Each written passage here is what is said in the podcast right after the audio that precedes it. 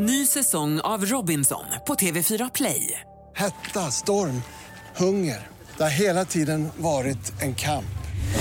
Nu är det blod och tårar. Fan händer just nu. Det. är Detta är inte okej. Robinson 2024, nu fucking kör vi! Streama söndag på TV4 Play. Hej och varmt välkommen tillbaka till ett nytt avsnitt av Livshjulet med mig Anna Hegerstrand. Jag har haft två veckors uppehåll och både hunnit med lite ledighet, en jobbresa till Spanien och ett par dagars vinterkräksjuka så jag har definitivt inte legat på latsidan. Dessutom har jag hunnit med att jobba i kapp och boka upp en härlig gästuppställning för kommande veckor. Och vi börjar med denna veckas avsnitt som är nummer 233 i ordningen och som gästas av matinspiratören, tv-profilen och författaren Jessica Frey. Jessica slog igenom i Sveriges Mästerkock där hon kom femma 2011 och sedan dess har du sett henne laga mat i TV4 Nyhetsmorgon flera gånger i månaden eller kanske har du läst hennes recept i tidningen Amelia. Det blir ett långt samtal om Jessicas passion för maten och att göra det enkelt utan att behöva tumma på smaken. Vi pratar också om hur mycket energi de andra delarna i livshjulet får nu när Jessica är mitt uppe i sin karriär. Nyligen gjorde hon om köket i sin lägenhet till en hemmastudio så nu kan hon både jobba och bo på samma ställe. Vilka för och nackdelar det har och mycket mer pratar vi om i veckans avsnitt. Och innan vi kör igång Jessicas avsnitt vill jag bara påminna om att Livshjulet har en Facebook-sida som jag blir glad om du går in och gillar. Och mig når du på annahegerstrand.se eller om du vill följa mig på Instagram där jag heter Anna Hegerstrand. Livshjulet distribueras av Acast och klipps av Kim Versén. Nu Jessica Frey, varsågod. Mm.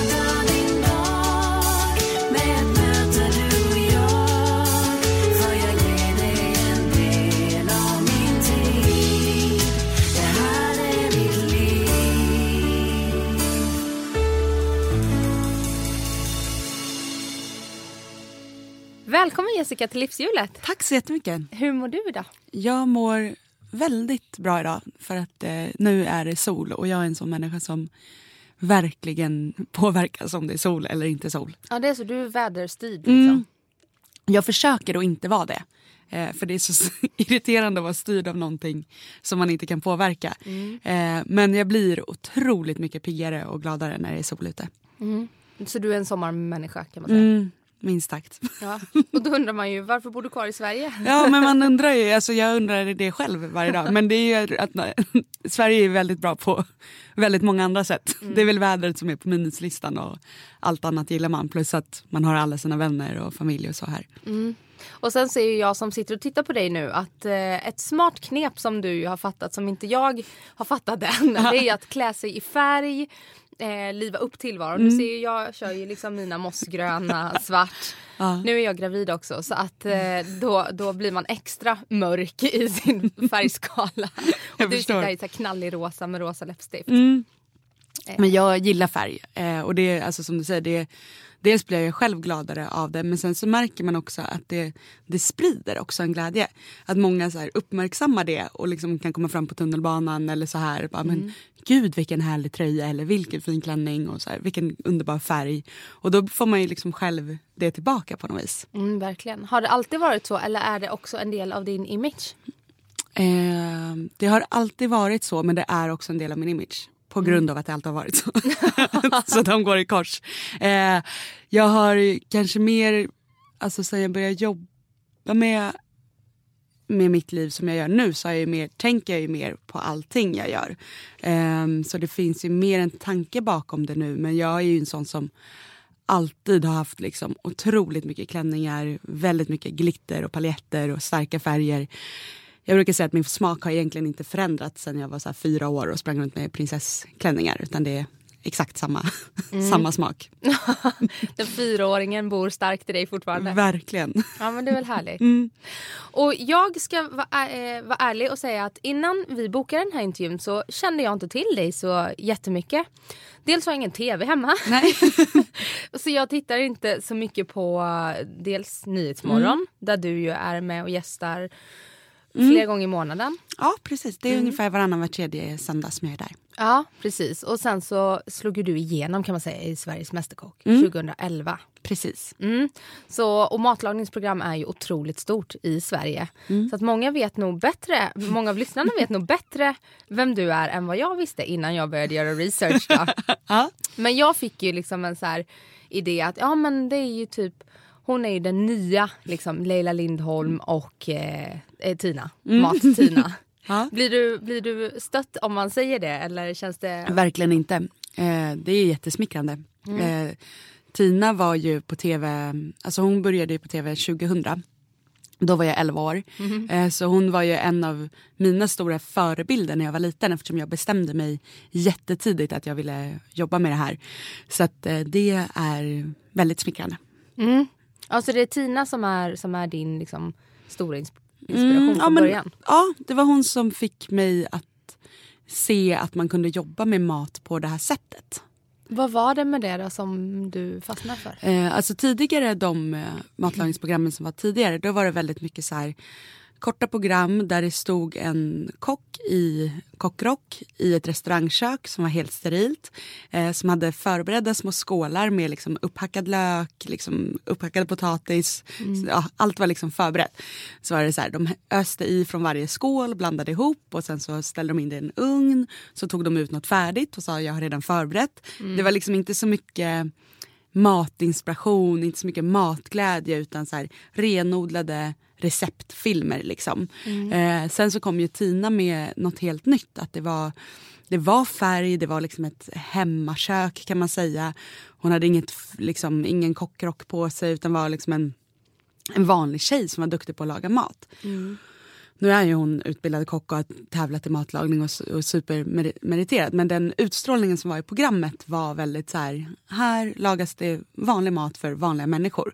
Eh, så det var det som var, eh, där fick jag upp ögonen för att man kunde göra liksom, mat-tv på det sättet. Och då var jag som sagt 11 år så jag var inte så gammal men jag började direkt formulera egna tv-idéer som jag också skickade iväg till tv. Ja det var så Mm. som 11-åring. Ja. Var kommer matintresset från, från grunden då? Eh, det vet jag faktiskt inte. Jag har alltid lagat mat ända sedan jag var jätteliten. Eh, jag kan inte minnas att det liksom föddes någonstans utan jag har alltid varit väldigt fascinerad över det som händer i liksom, jag tror att det har något med själva magin att göra i att du kan ta olika råvaror som var för sig, alltså typ som min favoriträtt potatisgratäng. Det är så här, vispgrädde, potatis, salt, vitlök. Fyra ingredienser. Var för sig så smakar de på ett sätt och ingenting är gott att äta bara var för sig. Men blandar man ihop det så blir det bland det godaste du kan äta. Och just den liksom magin och eh, så var det som jag tror fångade mitt intresse jättetidigt. Och sen har det bara liksom varit så att jag har sökt mig till situationer där det har lagats mat. Så att jag har varit jättemycket med min farmor och min mormor. På dagis var jag med vår kock där, Gunilla. Eh, I skolan vill jag också vara med inne i köket hellre än att vara på lektionerna. Eh, så att jag har liksom alltid varit fascinerad över det där och läst alla kokböcker, lusläste mormors korsordstidningar och letade efter recept och sådär. Så det har alltid, alltid fascinerat mig. Mm. Och du är ju 28 år idag Mm.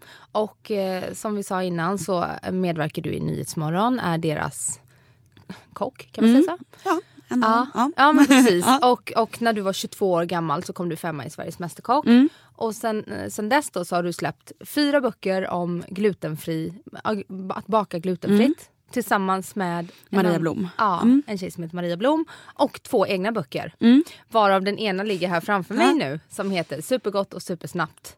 Och det, super, ja, gott och supersnabbt. Och det har ju blivit din filosofi lite. Att Mm. det ska vara enkelt. Precis. Eh, men hur ser liksom resan ut från, från att du var 11 år och Mm. formulerade tv-idéer liksom upp i gymnasiet och ehm, Ja. vägen Ehm, till hit? Ja, alltså det vart ganska dramatiskt. För där eh, i den här vevan då när jag var 11 år och satt och skrev mina recept och skickade mina tv-idéer och sådär.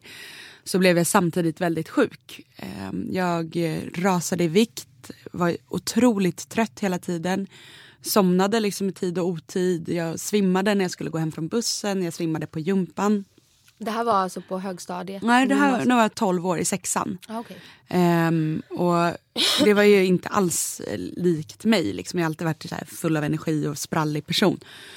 Men eh, sen så då tog mina föräldrar mig till läkaren och då visade det sig att jag hade svultit väldigt länge. Eh, så jag var liksom helt utmärglad och det var att jag hade celiaki, då, glutenintolerans. Och då kan kroppen inte plocka upp näring. Eh, vilket såklart mina föräldrar tyckte var jätteskönt för det var bara glutenintolerans. Det är bara att äta glutenfritt så blir man frisk och mår bra. Eh, jag förstår såklart deras resonemang men jag blev ju helt förtvivlad eftersom jag levde för maten och bakningen och tyckte att det var liksom det roligaste som fanns. Och då, det här var ja, 2001, då att få reda på att så här, du kan inte äta någonting som innehåller vete, råg och korn. Dessutom är det ingen typ som vet om vad det här är för sjukdom. Alla tyckte att det var bara så här jättekonstigt. Att så här, man inte kan äta bröd, man kan inte äta pasta, man kan inte äta bullar. Eh, samtidigt som man är i en ålder där det är jäkligt jobbigt att vara konstig. Liksom. Mm, man vill vara som alla andra. Ja. Ja, ehm, ja, så det var liksom väldigt så här, upprörande och jobbigt. Jag visste liksom inte riktigt hur jag skulle förhålla mig till det här. Utan jag blev väldigt besviken på, liksom, på livet att jag skulle drabbas av det här. Orättvist. Ja men jag tyckte att det var, det är liksom det låter ju banalt att säga det men jag kände att det var orättvist då. Eh, dessutom har jag två syskon, det här är en ärftlig sjukdom och de var inte matintresserade. Så jag var lite så här bitter på att det inte var... Och inte glutenintolerant. Nej precis, så jag var lite så här, varför fick inte de det istället?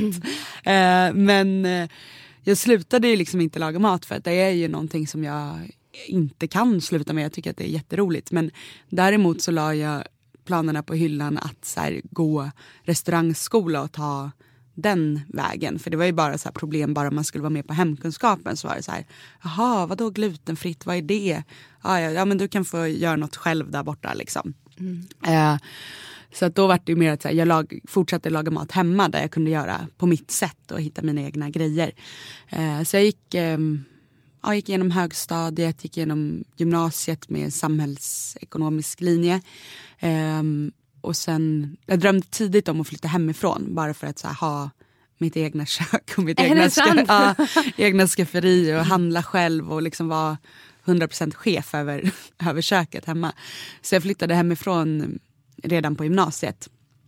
Eh, och tyckte det var jätteskönt för att jag kunde liksom göra som jag ville med allting. Eh, sen så efter gymnasiet så började jag jobba direkt. Då jobbade jag som Nisse som det heter i, i restaurangsvängen på Pontus by the Sea.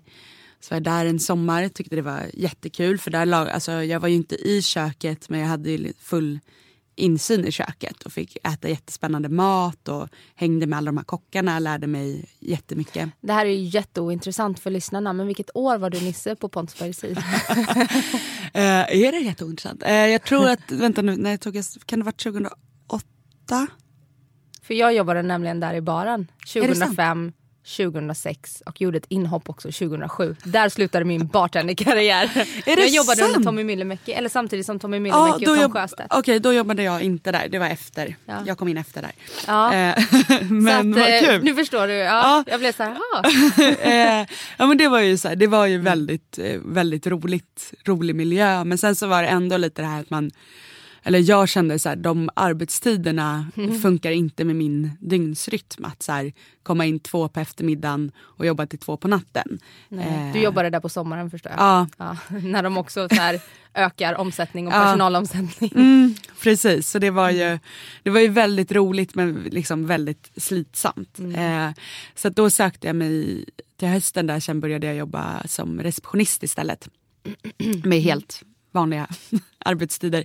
Vilket frigjorde väldigt mycket tid, eh, fritid. Eftersom när man kom hem så var man klar och då var man hemma vid fem. Och då kunde jag laga mat hela kvällarna och hela helgerna hade jag, hade jag ledigt att laga mat på. Ja, Det är alltså så du lever ditt liv. Du, så här, Eller inte nu då, för nu Nej, jobbar du med mat. precis. Men då jobbade du Ja. och sen lagade du mat. Ja, och där när jag jobbade som receptionist då kunde jag ju sitta, alltså det fick man absolut inte göra. Men jag kunde ju sitta på nätet. Det är tio år sedan.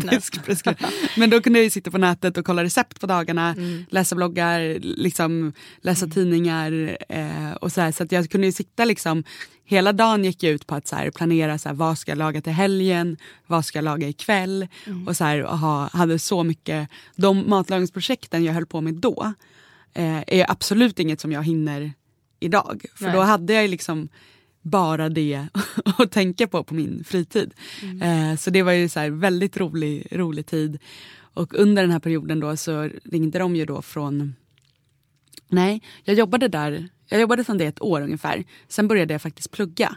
Eh, för att jag kände att jag behövde liksom någonstans komma vidare mot den här drömmen. Så då började jag eh, plugga retorik. Eh, av alla grejer. För att jag tänkte att så här, det är alltid bra, bra grej att ha koll på om man ska jobba med tv och allt vad det innebär. Så att jag gick retorikkonsultprogrammet på Södertörns högskola. Eh, jag gick där en termin och sen så eh, såg jag att de sökte folk till Sveriges Mästerkock. Och det hade inte funnits i Sverige innan. Eh, så det var min lillebror som eh, tipsade mig om att söka. För jag hade inte sett att de annonserade. Eh, och det gjorde jag ju såklart eh, direkt. Eh, jag kände verkligen att det var någon slags tecken att så här, ja, det här är min väg att gå. Och jag hade ju sett både det brittiska, australiensiska och amerikanska programmet jättemycket.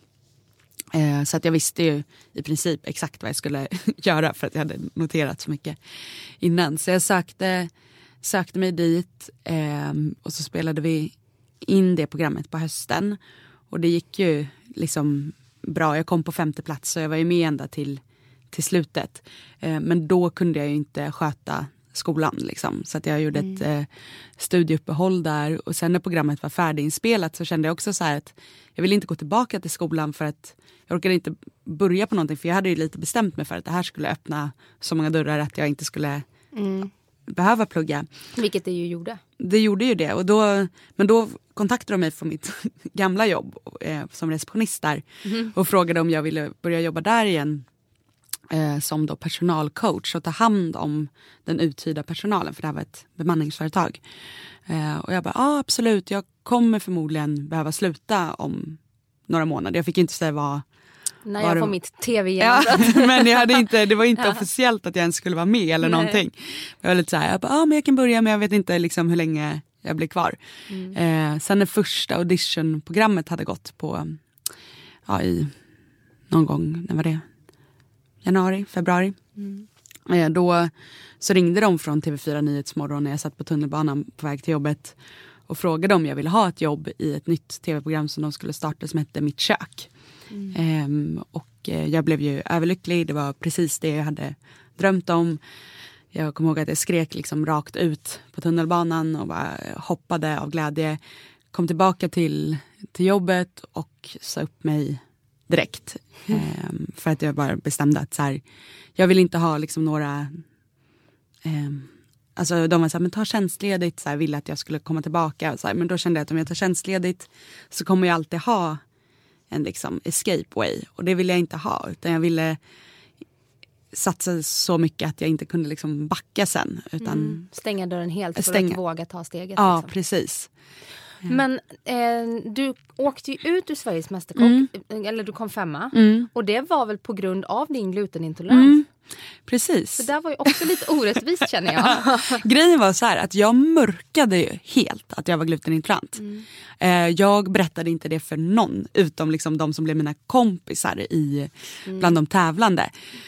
Ehm, för att jag kände att det skulle ligga mig i fatet. 2011 var det fortfarande ingen som liksom visste riktigt vad det här var. Det var ingen, nu är det en stor trend och liksom många äter glutenfritt och sådär. Det är inget Det är bara konstigt. sex år sedan. Ja, men det var verkligen så här, va? Mjöl, mjölk, va? Alltså ingen visste vad det var. Nu är det ju det trendigaste du kan göra, Ja. glutenfritt. Precis. Alla vet att Ja. gluten inte är bra nu. Ja, eh, men då, så att jag mörk, precis som att eh, om det typ är någon som är så vegetarian som söker så är de ju så här, ja fast du måste också kunna laga kött typ. Alltså det f- finns liksom en bild av att man ska kunna allt. Så att jag sa ju inte till någon att jag var glutenintolerant och lyckades liksom genom alla tävlingar vara så här, om man fick en mystery box och det låg både pasta och potatis så gjorde jag något med potatis. Godis. Eller så här. Och nu är italiensk tävling inne i skafferiet, då gjorde jag risotto medan många andra gjorde pasta. Och så här. Är det inte gluten i ris? Nej, Det är inte det? bara vete, råg och korn.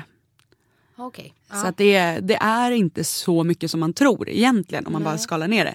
Men sen då sista tävlingen, jag hade ju också lite så här flax att jag lyckades ju att jag, hamn, jag var bara i två elimineringar. In, liksom en innan den som jag åkte ut på.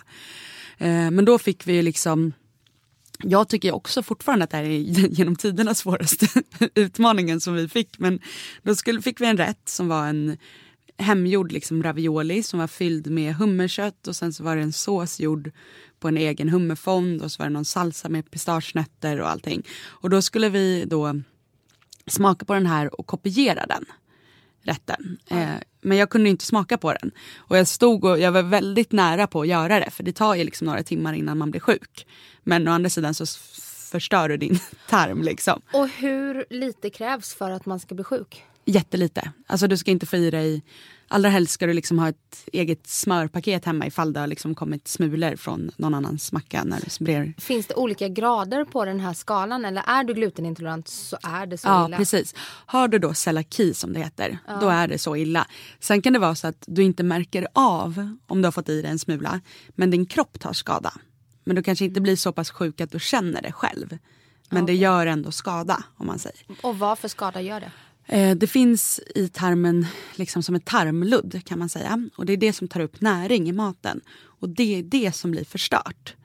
Så det var därför jag inte växte och så som jag skulle. För det blir som att du svälter när du inte får upp, du kan äta hur mycket som helst men du får inte upp näringen. Och hur, under hur många år sväl- svalt du liksom?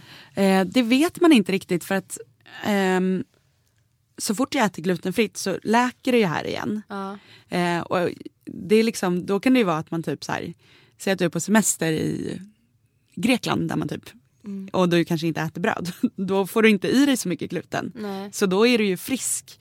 Och sen så kommer du hem och så börjar du äta limpsmörgås till frukost igen. Då blir du sjuk. Eh, så det är liksom ganska, du kan ha det här jättelänge utan att förstå vad det beror på. Speciellt om det, hit- kom, alltså att det uppdagas i vuxen ålder. Nu var det så att det uppdagades när jag var barn och då märkte man att jag stannade i växten och gick ner i vikt istället för att liksom växa och komma in i puberteten som alla andra gör i den åldern. Så du kom in senare i puberteten då än vad alla andra gjorde? Ja, det kan man nog säga. Ja. Hur har det eh, liksom stannat kvar idag? Har det, är du kortare än vad du skulle ha Nej, varit? Eller nej alltså grejen att också det som är positivt med när man är barn är att kroppen är väldigt bra på att återhämta sig. Mm. Så att så fort som jag började egentligen äta glutenfritt igen så sattes ju liksom allt igång. Så Mm. att jag, jag har ju en stora syster så jag kan ju se att hon liksom hon kom in i puberteten mycket tidigare än vad jag gjorde. Men Mm. sen så har jag liksom kommit ikapp henne i längd och allting. Så att vi ja, kan ju jämföra ganska, ganska bra. nu är jag ju ändå 75 lång så det, Ja men precis, du är inte jättekort men precis. så det var tur att jag fick reda på vad det var. Ja men verkligen. Mm. Och efter, efter där när du fick reda på vad det var, har du fått i dig någon gluten? Ja. Och blivit jättesjuk? Ja, det har hänt vid, ja, vad kan man säga, kanske fem tillfällen. Ehm, och det är hemskt. Alltså det är som den värsta, jag reagerar så att så för mig blir det som den värsta typen av magsjuka. Liksom. Fy. Mm. Och sen så känner jag mig, liksom, det kan ta upp till sex månader innan tarmen läker helt. Så att de gånger jag har fått i mig det i vuxen ålder så har jag verkligen känt mig låg väldigt länge efteråt. Precis som efter en rejäl influensa eller någonting. Att det, man känner att kroppen är svag. Liksom. Ja men precis. Mm. Nej, men så då... För, Får du gå tillbaka? Ja, förlåt. då var det den där eh, pastan då, så att jag kunde inte smaka på den. Mm. Utan jag gjorde liksom, jag testade, jag gjorde så som jag trodde att man skulle göra. Liksom. Eh, men sen så fick jag reda på, det som jag egentligen körde på var egentligen inte att jag inte satte pastan och det. Utan det var att jag hade kokat min hummer, alltså jag hade för dåligt saltat vatten. I, liksom, jag hade ju aldrig kokat hummer heller eftersom jag var liksom 21 år gammal. Så det var inget Nej. som jag så här, köpte hem. Som många som gör det kanske. Nej, eh, så det, och om man gjorde det så skulle man väl kanske köpt en färdigkokt hummer. Nu var det liksom från scratch, en levande hummer. Ehm, Och så här, jag vet, då står ju de andra tävlande och tittar när man gör. Och så, så här, sa de efteråt när vi väntar på att få resultat. Bara, Jessica du hade alldeles för lite salt i vattnet. Liksom. Jaha, jag hade ingen, ingen aning om att det skulle vara så salt. Så det, Det ska alltså vara väldigt salt när man kokar hummer. ja, det fick jag lära mig. vet ni alla. Jag har inte köpt hem levande hummer och gjort det där igen. Nej usch, jag tycker det är så hemskt. Ja men det är rätt Alla jobbigt står och alltså. tittar när man så har ihjäl en varelse. Ja men det är, jag vet inte vad, det känns liksom lite, Och kräftor och allt sånt där. ja det är svårt alltså. Mm. Men hur, hur skulle du säga, för din glutenintolerans har ju ändå varit lite positivt i din karriär. du har ju Mm, ja, men- gjort, gett ut förra böcker om, Ja. om eh, glutenfritt. Ja men sen så, ja för det blev så sen att jag liksom, ja dels jobbade jag då två säsonger med det här Mitt kök. Då var det heller ingenting vi liksom pratade om att jag var glutenintolerant.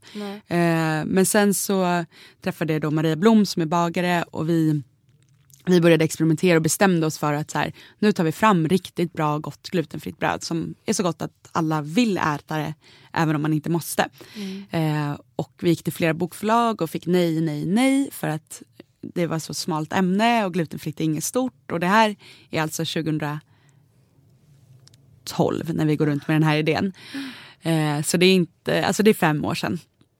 Och bara nej, nej. Och det var så här, om ni kan tänka er att göra LCHF-bröd, för då var LCHF-dieten jättestor. Eh, då kan vi satsa på den här idén.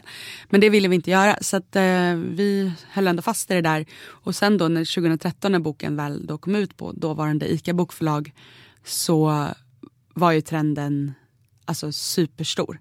Så vi kom precis i rätt liksom, ögonblick där så det vart ju en braksuccé. Eh, och så vi gjorde då raskt tre böcker till på samma, samma tema och det har ju varit jättekul framför allt på ett personligt plan för både mig och Maria för vi får fortfarande dagligen brev från folk och mejl från folk som tackar oss för att de nu kan äta gott bröd. För jag Så- tycker när man går på restaurang och Mm. sådär. Jag är inte glutenintolerant men ibland så vill jag inte äta gluten. Mm. Men det är ju inte gott bröd som serveras på restaurang. Nej. De satsar inte på det. De kan ju sällan också baka själva utan de måste ofta köpa in och det finns inte så jättemycket liksom i det finns några bra liksom, små glutenfria bagerier men det finns inte så många stora. Så de bröden som restaurangen köper in är liksom kanske inte de godaste. Liksom. Nej det känns som att Eh. det är så här, eh, som finns i frysdisken på, Mm. på Precis, och det är, ofta, det är ofta det det är också. Ja. Eh, men det går att baka jättegott glutenfritt bröd om man bakar själv. Eh, det är fortfarande inte så många som, som vet liksom, vilka tekniker man ska använda och hur man ska göra. Men det är inte svårt, det är inte krångligt. Så att jag, är, liksom, jag förstår ju, om man nu ska tänka att det finns mening med saker och ting så förstår jag ju nu varför jag liksom fick den här diagnosen och sådär. Och det är ingenting som jag lider av idag. Jag känner inte att det är någonting som ligger mig i fatet. Man kan göra precis lika god mat och precis lika goda bakverk utan gluten. Eh, och nu när jag skrivit mina, här mina två senaste böcker så är det ju det inriktat på mat, den maten jag lagar på Nyhetsmorgon. Allt jag lagar är ju glutenfritt men det är inte så många som tänker på det. Alltså de som är glutenintoleranta vet att jag lagar glutenfritt. Men alla, för alla andra så är det bara liksom vanlig god och enkel mat. Eh, och idag är det så lätt för det finns liksom, om jag har ett recept med färsk eh, pasta i boken då finns det både färsk glutenfri pasta och färsk vanlig pasta att köpa i butiken. Så man köper bara den man tål och den man tycker är god. Och som sagt många försöker ju äta Mm. eh, lite mer glutenfritt. Och där, där lägger inte jag någon värdering i för att det finns ehm, Alltså många känner att de mår bättre av det och då är det perfekt. Men än så länge så finns det ingen entydig forskning som visar på att det skulle vara bättre att äta glutenfritt. Men det jag tror är bättre det är just att man kanske äter lite mer medvetet och man kanske äter mer hemlagat. För att du kan inte ta exakt, macka. nej inte på samma sätt liksom. Så det, det är det jag tror gör att man faktiskt mår bättre. Ja. Och nu när det, när det är eh, juletider Mm. och alla äter lussebullar och pepparkakor och grejer då har ju du såklart tagit fram glutenfria Ja, precis. alternativ. Ja, sen så är det ju också så här så mycket som till exempel min senaste bok här har jag ett recept på en jättegod saffranskaka med mandelmjöl och eh, ricotta. Och den är helt fantastisk att baka och den håller sig saftig i flera dagar. Och det enda du behöver göra är att du rör ihop alla ingredienser i en kastrull, häller ner i en form och så bakar den i ugnen. Så du behöver inte vänta på att något ska jäsa, det är nästan ingen disk, det blir ingen kladd i köket. Och så får du ändå världens godaste saffranskaka som aldrig blir torr. Eh, så att jag bakar nästan hellre den än lussebullar. Eh, men det är ju för att jag tycker om när det är enkelt. Ja. Mm. Och var kommer det här ifrån då? Att det, att det ska vara enkelt? För det har ju blivit lite din Mm. nisch. ja, men alltså jag... För ibland kan man ju uppleva att det är lite kreddigt med att kockar, det ska vara Ja. så många moment. Liksom. Ja men precis, Så att och jag kan tycka att man det kan bli, ja. Och jag har själv varit där, alltså mina Jag unga kan år. göra det här. Nej men alltså jag har varit där när jag liksom hade jättemycket tid och eh, liksom kunde stå i flera timmar och liksom en hel söndag och bara baka och laga mat. Då är det helt fantastiskt men det livet som jag lever idag så hinner inte jag göra det. Och då har jag märkt att så här, det går att laga världens godaste mat med få ingredienser och lite tid. Du ska bara veta liksom vilka recept du ska laga. Man ska inte ge sig på och göra liksom en eh, klassisk pasta bolognese om man har 30 minuter. Nej. För en klassisk pasta bolognese är bland det godaste som finns. Men i mitt tycke ska den koka minst två timmar. Mm. Eh, och då, det kan jag ha som ett söndagsprojekt och så fyller jag frysen och så blir det världens bästa snabbmat ändå. Eh, men det finns så många rätter som är snabba i sig själv. Typ som eh, ett av mina mest populära recept i boken är min fem minuters lasagne. Och då tar jag en ugnsform och så tar jag pasta som jag inte har kokat utan bara hård pasta. Så har jag cornfärs. För den behöver inte stekas eller någonting. Den är Nej, klar som den. på den Ja, först. fryst ner och så den okokta pastan. Mm. Lite sambalolek som är så här chili paste. Och så krossade tomater, basilika och mozzarellaost. Rör ihop det här direkt i formen. Pastan med. Pastan med, alltihopa där Vi i. pratar alltså typ makaron. Ja, form, penne eller Mm, makaroner eller ja, någon form av pasta. Mm. eh, in i ugnen i 30 minuter. Det tar ju alltså på riktigt 2-3 minuter att röra ihop det här bara. För Mm. du öppnar bara olika burkar. och så in i ugnen. Eh, och så kommer det ut och så är det en supergod, värmande, mustig pastarätt liksom. Som är i lasagnefamiljen. Mm. Eh, det är min bästa vardagsmat och den har blivit hur populär som helst. Det är klart att det är sjukt gott med en äkta lasagne.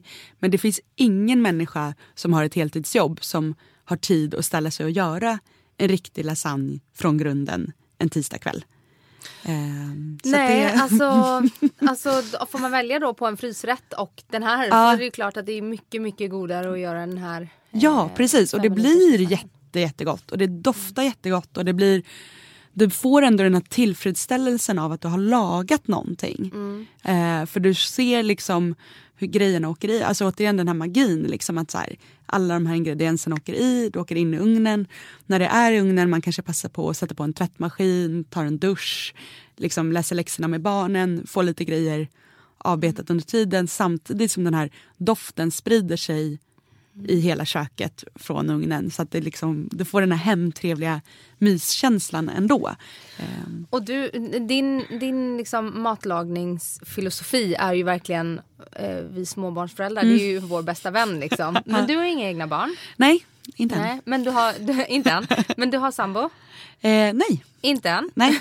men jag har en pojkvän. Ja, du, ja, du har pojkvän. Ni är så här, han får väl inte plats för du har väl bara ett stort kök hemma? Exakt. Har jag, har jag hört. ja men du har pojkvän. Men du lever ju ändå ett, eh, ett liv där du kan göra väldigt mycket som du vill. Mm.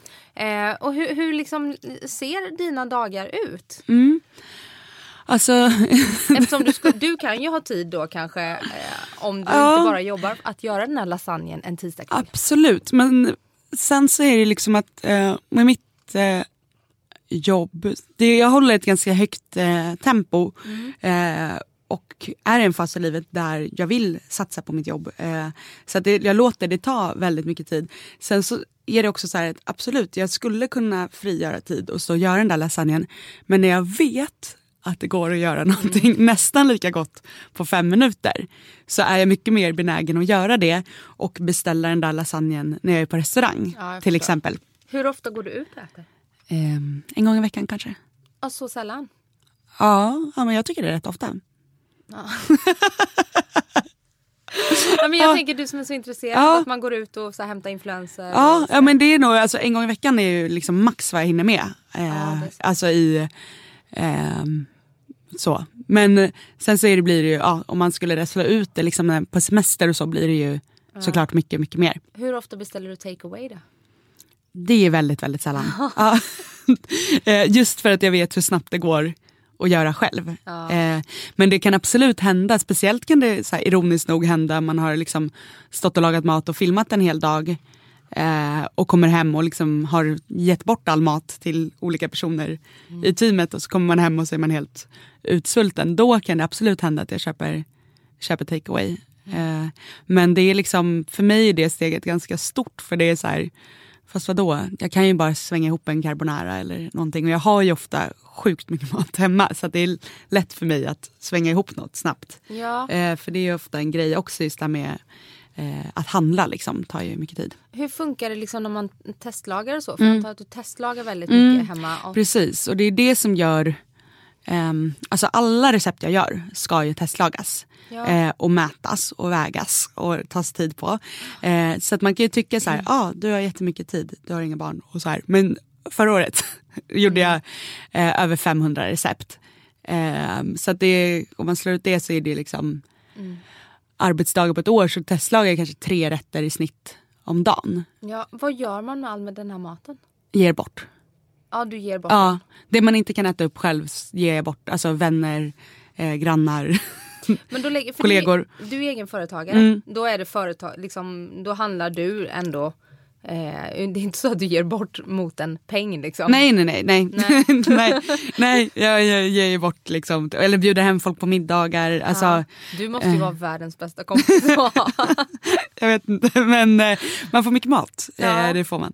Eh, men det, det är, jag tycker ju att det som är också, det som jag brinner för med matlagning, det är ju just att så här, jag får en kick av att komma på ett snabbt och gott recept. Att så här, wow, det här är bara fem ingredienser och det tog tio minuter att göra och det blev så här gott. Och sen så får jag en kick av det som jag förut fick mail mycket från så här, folk som kunde baka glutenfritt. Får jag ju nu jättemycket mail från föräldrar. Men så här, du har räddat, räddat mitt liv. Liksom, I att så här, de här enkla recepten, eller jag lyckades ha en fest liksom, och behövde bara laga mat i en timme fast det var 20 personer som kom. Eh, eller som i min Youtube-kanal nu där jag lagar jättelätta recept också. Där får jag jättemycket mail från, speciellt från mammor då som har, då har deras barn hittat kanalen och så är det så enkelt att de har lagat, kunnat laga rätterna själva till resten av familjen. Och Youtube-kanalen heter ju Lättlagat med Jessica Ja. Och det är, det är därför också jag tycker det är liksom en kick i, i det här. Att så här, lista reda på det enklaste sättet att göra någonting på. För då vet jag att då kommer alla laga det. Ja, jag förstår. Ju krångligare recept jag gör, ju färre lagar dem. Eh, och ju enklare det är, ju fler lagar dem. Och det är ändå någonstans det jag vill sprida är ju liksom matglädjen och att så här, folk ska få äta god mat varje dag utan att stressa ihjäl sig. Eh, utan att det ska vara särskilt pretentiöst. Man ska få ta, alltså i mitt kök får man ta hur mycket genvägar som helst så länge det blir gott. Eh, Även när det gäller halvfabrikat. Ja, alltså om det är bra halvfabrikat. Det finns jättemycket bra halvfabrikat. Typ som något jag köper ganska ofta är så grillad inlagd paprika. Alltså det är, många kanske inte tänker på det som ett halvfabrikat. Nej, men det, tänker jag ju som en lite så delikatess. Ja men det Alltså, är ju ett halvfabrikat. Liksom, det är ju så här, någon har gjort Ja, ja, du har ju jobbet gjort liksom. själv. Nej, eh, färdiga fonder. Mm. Jättebra smaksättare och bra genväg. Eh, eller liksom... Men när vi snackar pulversåser och, eh, det köper jag inte. Eh, och och det... färdiga grytbaser och sånt. Nej men det gör jag inte för där ser inte jag någon poäng. Jag ser inte hur det underlättar. För det finns så många sätt att göra goda såser på med få ingredienser och kort tid. Mm, det är bara att man ska veta hur man gör. Det är ju där kunskapsbristen. Mm. Och jag blev ju jätteglad för du hade ju med dig din bok till mig. Ja. Det som en för tidig julklapp. eh, för jag är ju eh, en vän av halvfabrikat Mm. ibland. Och särskilt nu då som man är småbarnsmamma, jobbar. Tiden. Ja. Och jag har ju jättemycket kokböcker. Jag menar, du är inte heller den första eh, kocken som jag har intervjuat. Så jag har fått eh, en del presenter. Ja. Men det, det, det är för krångliga recept. Ja. Det, alltså, jag, jag får bara panik. Och när, jag liksom ska köpa så här en ingrediens som jag vet, okej jag behöver en centimeter av den här fänkålen Ja. då till exempel. Ja. För det. Och sen så får jag slänga resten. Ja. Och det, känns försöker jag ju verkligen undvika i den här boken. Och jag tror att du kommer se att du gillar det. För till exempel något som många köper som halvfabrikat är ju köttbullar. Frysta eller kylda köttbullar. Kan finnas ett par sådana i frysen. Ja, och eh, tycker man det är svingott, varsågod och köp. Jag har inga, inga pretensioner i det. Men eh, jag har kommit på hur man gör köttbullar utan att behöva rulla dem.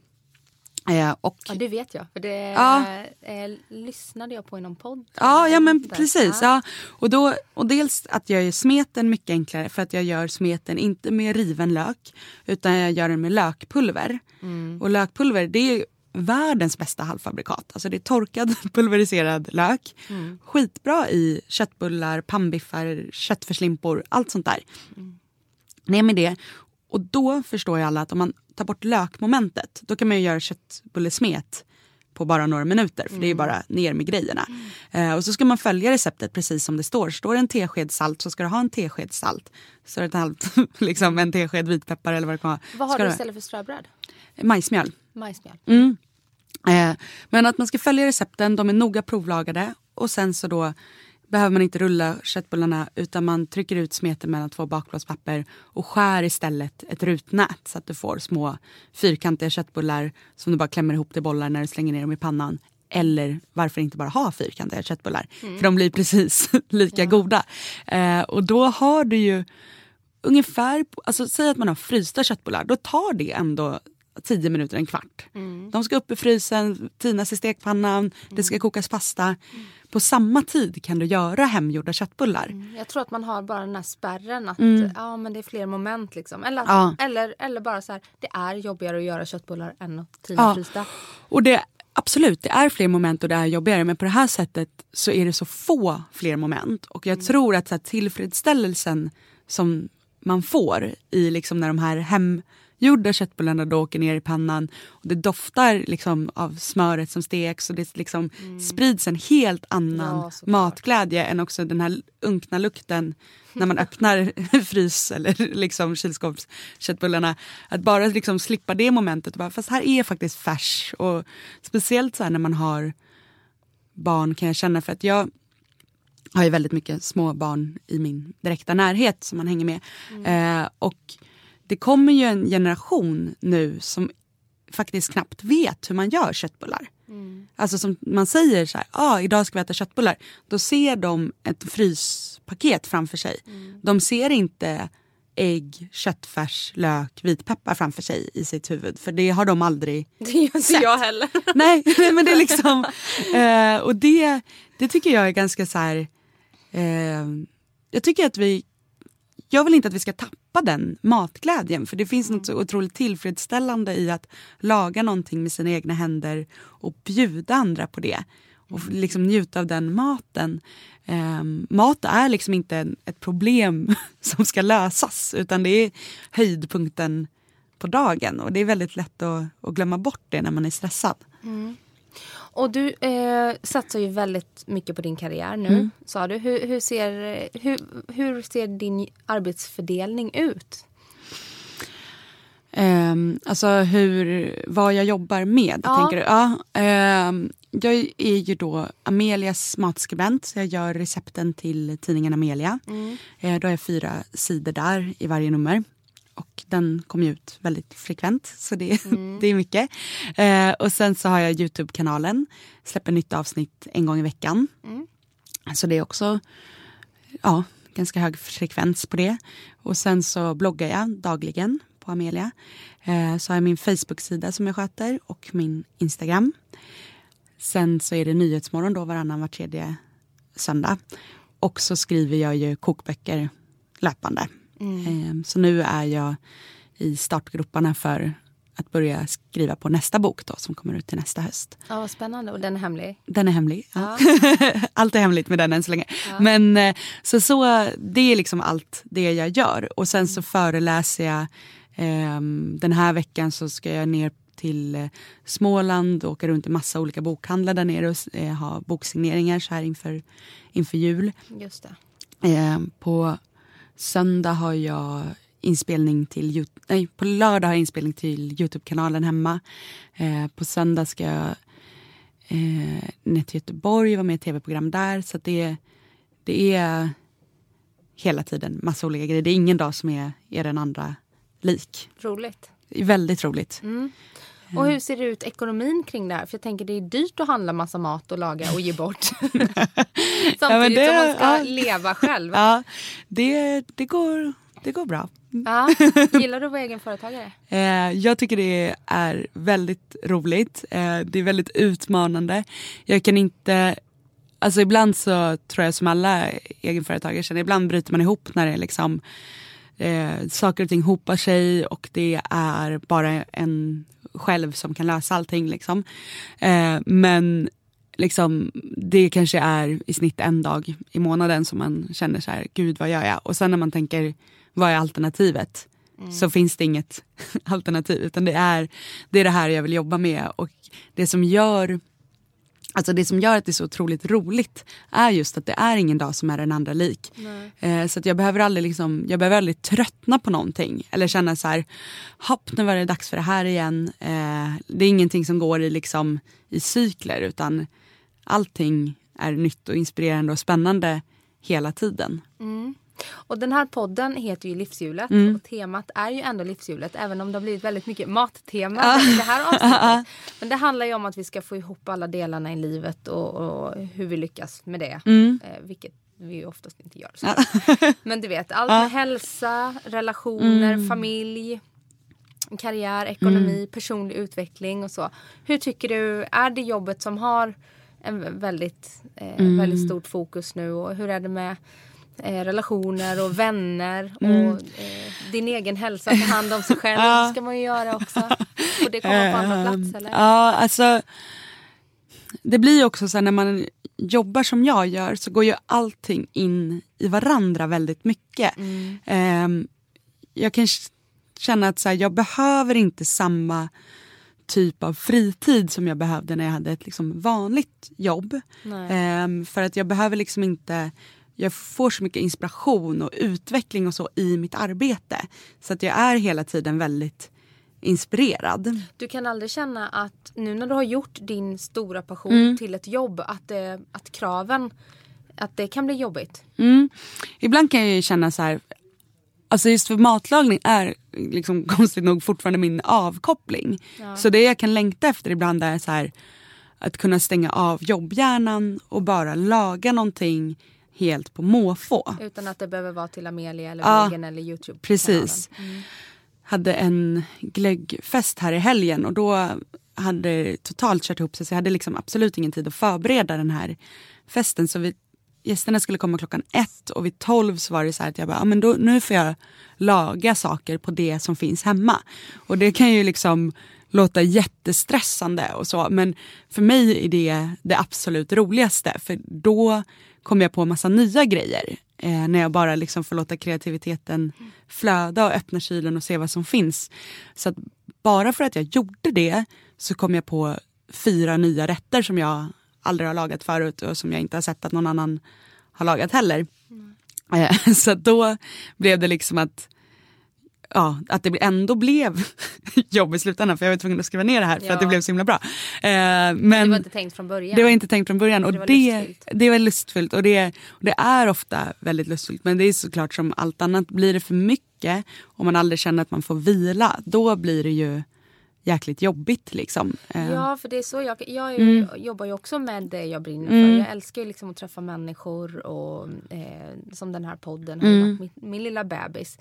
Eh, och ibland så är det svårt att känna av när det blir för mycket. Mm. Till slut så sitter man så här, men gud jag hör inte vad den här människan säger för jag är så stressad över nästa grej jag ska Mm. Ja, göra. Eller precis. Och då blir det inget kul och då Eh, jag kan vara rätt dålig på Mm. att lyssna på det. Jag har blivit bättre sen jag fick barn. Att då måste man vara fokuserad när man är med honom. Annars dör han typ. Exakt. Men det, så att jag kan relatera till Det är väl det. det som jag kan känna är väl det här som jag tycker är, är svårast i det här livshjulet är att så här, när man inte har tid att förbereda sig som man vill.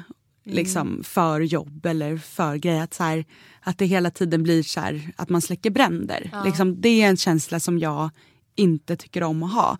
Där har jag det här året blivit sjukt mycket bättre på att se innan. Att så här, det här kommer inte jag hinna själv. Och ta in folk, alltså hyra in folk som kan hjälpa mig med saker som jag inte hinner. Eh, det har jag blivit, eller ja, det är egentligen senaste två åren, men speciellt i år för att i år har det hänt så sjukt mycket saker. Så då har jag blivit mycket bättre på att be om hjälp. Och, eh, det här låter ju kanske jättetöntigt men det var bara för några veckor sedan och jag hade haft så mycket grejer, jobb hemma för jag har ju min studio hemma. Så mycket inspelningar och grejer och bara aldrig haft den här dagen där man hinner plocka och ställa tillbaka allt på sin plats och göra i ordning. Eh, så att varje gång jag kom hem så bara drabbades jag av liksom stress för att det såg för jävligt ut och jag inte trivdes. Ehm, och så hör jag liksom en så svag röst i bakhuvudet att mamma har varit så här, så bara till om jag kan hjälpa till med något eller så här om det är något och så bara, ja nu ringer jag till mamma. så Du måste komma och ställa. då ringde jag till henne och så här, nu står jag inte ut, liksom, jag behöver hjälp. Och hon bara, ja men jag kommer imorgon bitti klockan åtta. Eh, så kom hon och så liksom var jag hemma i fyra timmar, satt och jobbade med annat. Hon röjde en, liksom en hel arbetsdag. Jag var tvungen att åka till Karlskrona för jag skulle dit och jobba. Och sen så kom jag hem och så var det liksom skinande rent, alla saker på rätt plats. Och så var jag så här, alltså mådde jag så otroligt bra bara för att jag liksom tog det steget att be om hjälp. Och det tror jag är liksom, jag tror att vi har så mycket hjälp i vår närhet vi kan få om vi bara säger fråga, alltså säger det rakt ut vad vi behöver. För det är väldigt, exempelvis det här med maten som är så otroligt stressande för folk. Har man några grannar kanske man umgås mycket med eller vad som helst. Att så här, ja, men om du ändå står och gör köttfärssås, dra iväg ett sms till dem och säg så här, idag lagar jag köttfärssås, kom över och käka. Då tar man ju bort så här jättemycket stress från dem. De kan bara glida över, käka middag eller så här, man vet att man har någon kompis som har det skitstressigt på jobbet. Ställ några matlådor utanför dens dörr. Alltså att man kan, de grejerna som är jobbigt. För, alltså jag tycker att det är jättelätt att laga mat. Så det kan jag hjälpa mina vänner med. Eh, min mamma är en person som älskar att plocka och städa och fixa och organisera. Hon tycker verkligen att det är roligt. Så att för henne, att göra det för mig är inte så jobbigt som jag tänker att det är. För om hon skulle be mig om det så skulle jag tycka att det var skitjobbigt. Men om hon ber mig att så här, hon ska ha en tjejmiddag, kom över och, och laga maten. Det är inga problem för mig. Så att man liksom kan försöka ta hjälp och hjälpa varandra i det som inte är jobbigt för en själv. Liksom. För att vi är bra på olika saker och då är det rätt bra att så här, nischa sig på det. Både i, liksom, i hemmet, i relationer, i allting. Det är liksom, ofta är det en person i kompisgänget som är den som alltid bjuder till fest. Liksom. Det är en som är mycket bättre på att höra av sig än alla andra. Och Det är en som ger jättefina julklappar medan den andra köper på macken. Det gör ingenting, eh, tycker jag. Så det tar ner lite, liksom, tar ner pressen på, på alla steg. Så tror jag att det är lättare. Och nu inför jul, för december är ju Mm. en skitstressig månad för, för de flesta. Jag var bara så här förbi eh, några butiker och skulle eh, fixa några ärenden och Mm. det är ju köer överallt. Det är den värsta månaden att vara ute och julhandla och sådär. Mm. Hur, eh, vad har du för relation till, till jul och så? Tar du det Eh, med Grejen är att ro eller? Ja, eller jag har faktiskt gjort så de senaste åren att jag har lämnat landet lagom till julafton. Ehm, för att det är ungefär den tiden på året där det är enklast för mig att vara ledig. för då är alla andra lediga. Och då, för som alla egenföretagare, det är svårt att tacka nej till jobb Ja, när de dyker upp. det. Nej, man gör inte det. Eh, men under jul så får man få spontana förfrågningar så då är det väldigt lätt att vara ledig och då kan jag koppla av väldigt bra. Eh, så att jag lämnar, lämnar landet. Eh, men det jag tycker man ska komma ihåg är det här enkla julmyset. För det är liksom det som är det absolut viktigaste. Alltså tända lite ljus, koka lite glögg. Det behöver inte, allt behöver inte vara hembakat eller fixat. Och det är så här, behöver inte vara 17 rätter på julbordet. Alla behöver inte få 10 julklappar. Man kan få en julklapp. Eh, man kan köpa en gemensam julklapp till hela familjen eller så struntar man i julklappar och så här, köper ett asmysigt brädspel. Ehm, det är liksom, det här med julklappar tycker jag har blivit lite, alltså antingen tycker jag att man håller sig till julklappar och då är det det man har på. Det är födelsedag och det är julklappar. Liksom. Men idag så har vi liksom det här att vi köper grejer lite hela tiden och det är reor hela tiden och det, det, det liksom finns en köpkultur idag som är så himla stark. Eh, och där kan jag tycka att så här, det är inte, alltså saker är så otroligt stressande. Alltså att ha mycket saker, det är liksom, jag tycker var och varannan dag man ser så här, man läser på bloggar, sociala medier så här, Åh, nu måste jag rensa på vinden, jag måste rensa garderoben, jag måste rensa de här, alltså man måste rensa hela tiden för att man har så otroligt mycket saker som man inte behöver. Eh, och eh, alla som gör det blir så här, åh så skönt, nu har jag fått, fått slängt och fått lämna till Ja, återvinningen det och fått ge bort. mental rensning Ja. också. Eh, och där ska man komma ihåg att så här, varje pryl som kommer in kommer snart ligga i ett förråd i en låda och inte användas. Liksom. Så att Vad lägger du dina pengar på? mat, Ja, restaurangbesök, Ja. eh, restaurangbesök och resor. Eh, Och vart eh, bär du av i jul då? Eller kommer du lämna Ja, landet? jag lämnar, eh, bokade precis faktiskt. Eh, det blir Thailand. Ja, vad härligt. Eh, just för att jag är den här sol, Det solpersonen. Ja, eh, jag har suttit och kollat på rätt mycket olika grejer men eh, har inte riktigt haft heller den här att göra världens grundligaste research. Så jag bara, och jag är lite, faktiskt, jag ska erkänna att jag är lite tråkig på, på semester. Jag är inte den här som äventyrspersonen som ska uppleva 10 000 olika grejer. Du kör ute. solstolen. Jag tar med mig en rullväska med bara böcker och kör solstolen. Har du gått någon matlagningskurs i Thailand Mm. eller sådär? Det har jag faktiskt gjort. Det är jättekul. Det tänker jag göra. Eh, någon dag bara sådär. Thailändsk mat måste ju vara perfekt för glutenintoleranta personer. Mm, det är jättebra. Och för oss som gillar snabblagat också. Ja. Eh, det är mycket så här snabbt och enkelt. Mycket smak. Så det, det kommer, jag kommer ta någon matlagningskurs. Men annars så kommer jag bara... Jag brukar liksom förbereda bloggen, förbereda Instagram-posts, förbereda allt så att jag kan ha två veckor totalt bortkopplad. Ja, vad här, är det du och pojkvännen som åker? Mm. Sen måste jag ju fråga, du har ju en väldigt talangfull syster också. Mm. Ni är två systrar, ni är tre, tre Ja, tre syskon. Ja. Ja, men Julia, din stora syster Mm. som är två år eller dig. Ja. Eh, Julia Frey Mm. vet många. Va, eh, och, och det visste inte jag heller att Nej. ni var syskon. Och när jag berättade för dem här ute så här, ja. Ja. men idag kommer Jessica Frey. Ja men det är hon från Ja. Västmanland. Ja, Julia Freys eh, lilla syster. Mm. Va? Är så, här, så det är inte så Ja. många som vet om det. Nej. Ni känns ganska olika. Mm. Alltså jag tror att det är så här, vi är jätteolika och jättelika. Ja, Eh, såklart. Ni vet Vi, är- vi är ju, alltså vi har ju verkligen växt upp jättetajt och med vår lillebror också och umgås jättemycket idag också som, liksom, som vänner. Eh, men vi, vi är, alltså hon har ju alltid brunnit för sin musik precis så mycket som jag har brunnit för, för min mat. Jag känner ingen liksom tålmodigare person än Julia. Hon är extremt envis och tuff och liksom verkligen kör liksom sitt eget spår hela tiden. Och när jag var barn så har hon liksom, hon har varit en sjukt bra stora syster. I, en otrolig liksom förebild och väldigt så här stark i sig själv vilket har gjort att jag alltid också har varit det. För att hon har varit det. Eh, så att jag är väldigt glad att hon är, är min stora syster. Mm. Har du haft henne som förebild när du har sett hur starkt hon har brunnit för sin musik? I... Ja, men det har nog varit så här, det har aldrig varit något vi har pratat om. För att när man är barn så är ju allt som man själv gör det mest naturliga i hela världen. Så att för mig var det så helt naturligt att hon gick och sjöng hela tiden. Henne var det helt naturligt att jag stod och lagade mat hela tiden.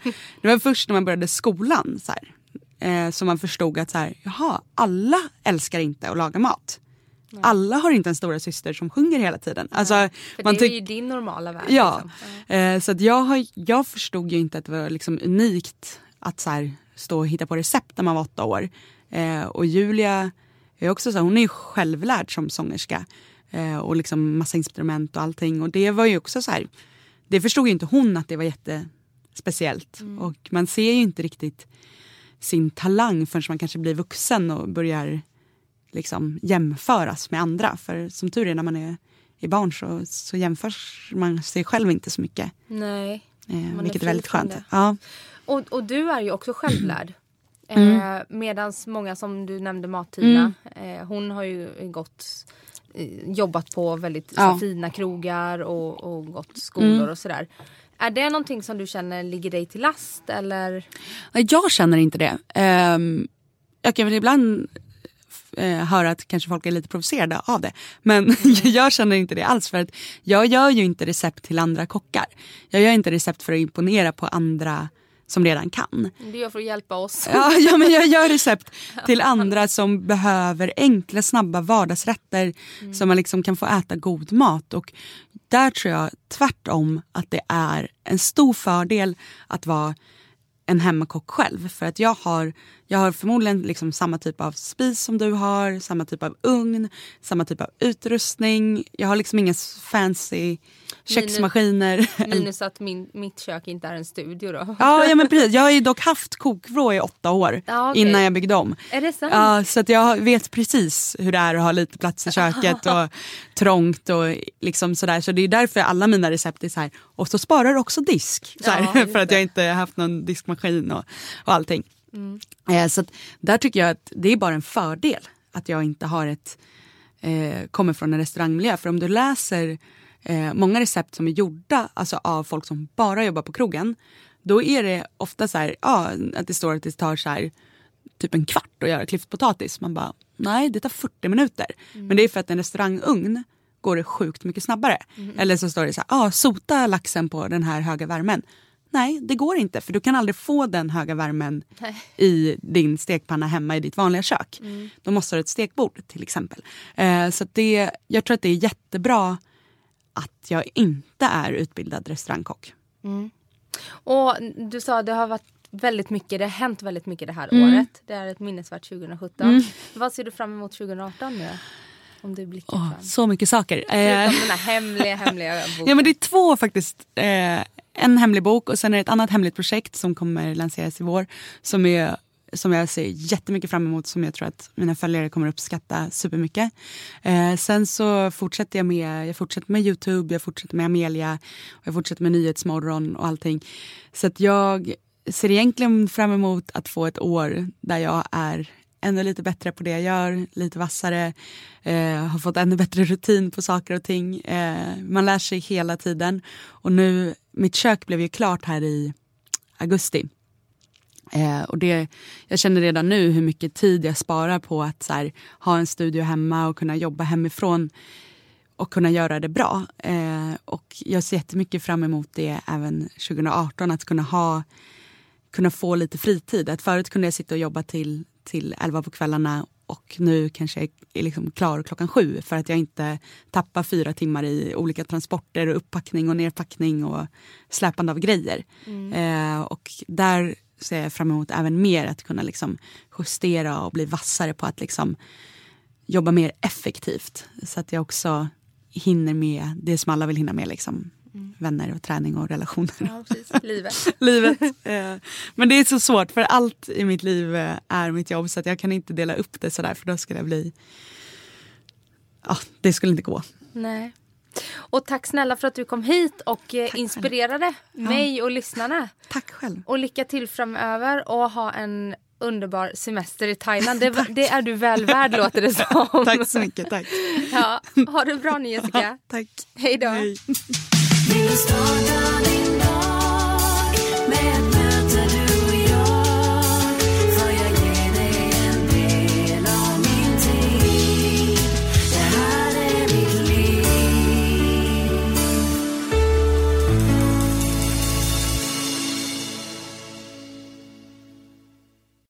Ny säsong av Robinson på TV4 Play.